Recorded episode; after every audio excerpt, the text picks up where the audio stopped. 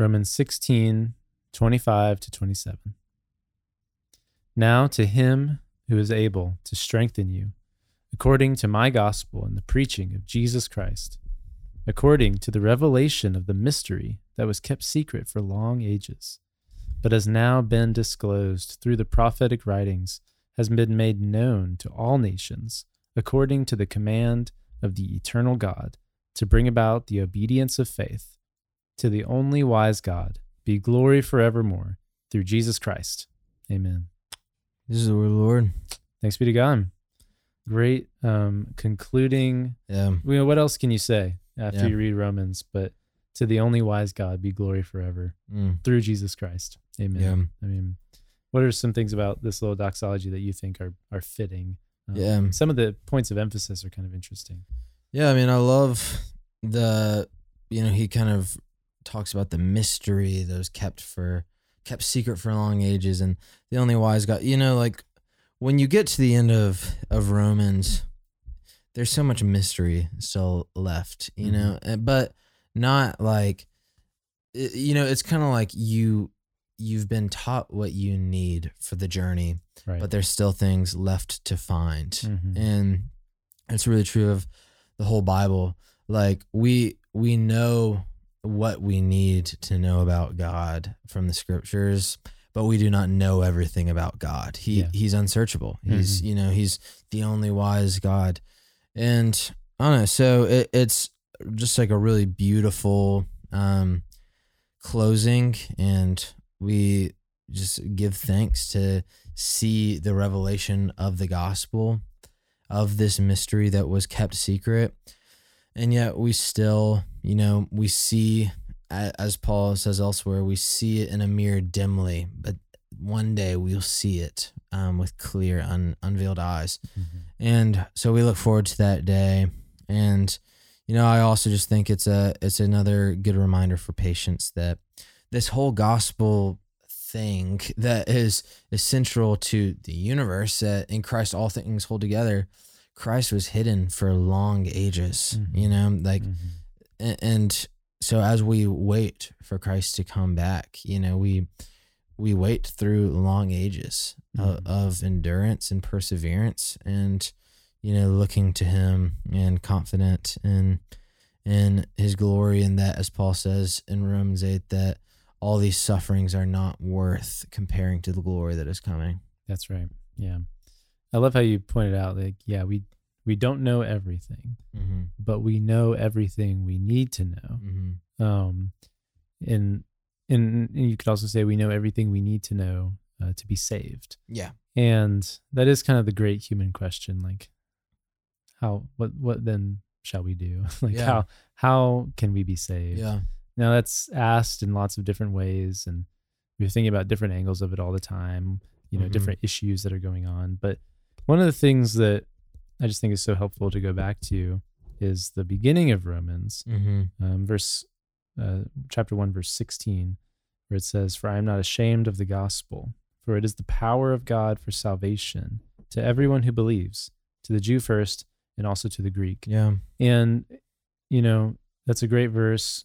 Um, but we've been reading Romans, and so we know that Paul was writing to believers. He was writing to uh, to them to encourage their way of life and to root them in uh, who God is and help them understand who God is. And you know, so he's definitely like Mm. has believers in mind here, and yet he um he wants he's reminding them of the gospel and its power to save. yeah And that seems like a weird thing yeah unless we realize that like no the gospel when i say that the gospel um through the gospel we have everything we need to be saved salvation in paul's mind is not only a conversion kind of thing yeah um it's not just that your sins have been forgiven and one day you'll go to heaven yeah um the gospel carries you mm-hmm. throughout the christian life yeah uh it leads you to repent of your sins that you will continue to sin mm-hmm. um, it leads you to continue to put your faith in Jesus until the final salvation comes when Mhm. he returns and, yeah and totally purifies you from all sin.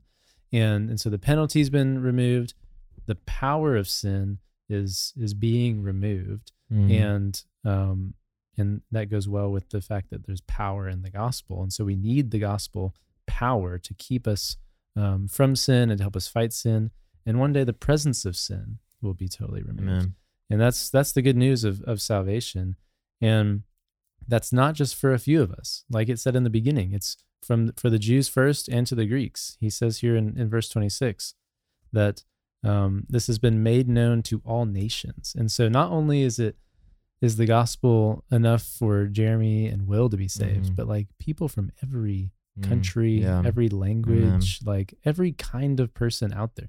What else is like that? Yeah. There's nothing else that is so um, complete Yeah. and uh, and wide, you Yeah. know, that than the gospel. It's the greatest news. I'm glad you brought that up because I that really ties in with something I've been thinking about lately, which is kind of like the beauty of the Christian worldview, how it Mhm. transcends time and ethnicity and culture.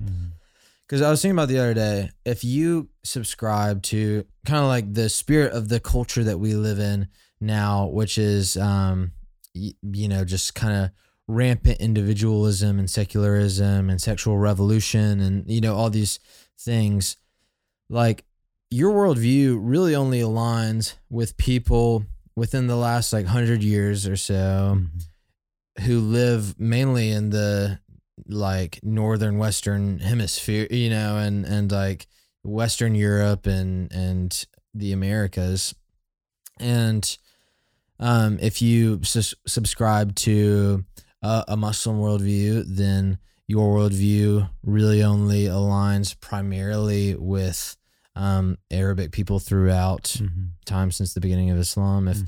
you subscribe to a Hindu worldview, your worldview really only aligns with, you know, Hindi people. But if you subscribe to a Christian worldview, you really can't, you know, like people will critique Christianity calling it the white man's religion, Mhm. which historically could not be more untrue Right. you know, and the fact that we view the world th- through the reign, the eyes of the reign of King Jesus, Mhm. you know, we resonate with Ethiopians from the first century Mhm. and, you know, And the 21st century. yeah, and the 21st century. And, and, you know, all these different, vastly different people in vastly different stations of life Mhm. um, the the Bible is true, and, and um, I don't know. That it's just such a great note to end on that this gospel that there's no condemnation for those who are in Christ Jesus transcends time, it transcends culture, it transcends ethnicity, and it's for all people. And so, to the only wise God be glory forevermore through Jesus Christ. Amen. Amen to that. And yeah, well, today, you know, spend some time just praising God for his wise ways. Um, Mhm. Just there's there's none like him. Amen.